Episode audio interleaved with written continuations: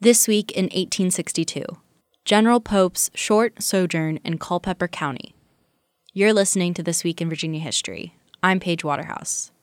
Arrogant, outspoken, and miscreant were just a few words used by colleagues to describe Union General John Pope.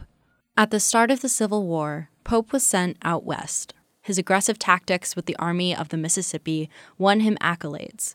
But things weren't going so well for the Union back east so Abraham Lincoln asked Pope to take charge of the Army of Virginia, and Pope was ready to take command. His mission was to defend federal held D.C. in Northern Virginia, while Union forces battled near Richmond.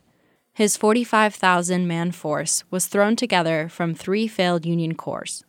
He marched his men to Culpeper County, boasting that soon they would march through the streets of Richmond. But the county population was less than thrilled with his arrival. Pope issued two orders to his men.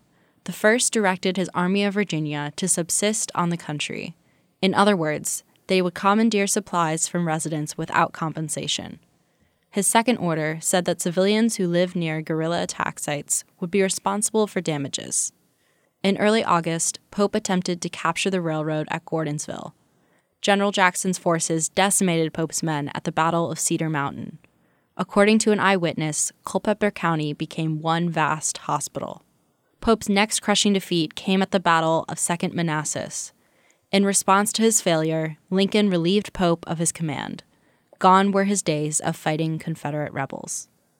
Pope was reassigned to the Department of the Northwest to help put down a Sioux Native American tribe in Minnesota. While Pope didn't see any further action in Civil War battles, he became the Army's premier expert on Indian affairs. This Week in Virginia History was written by Miranda Burnett. You can read about this story and more at encyclopediavirginia.org. And be sure to subscribe to this podcast at Spotify, Apple Podcasts, and at virginiaaudio.org.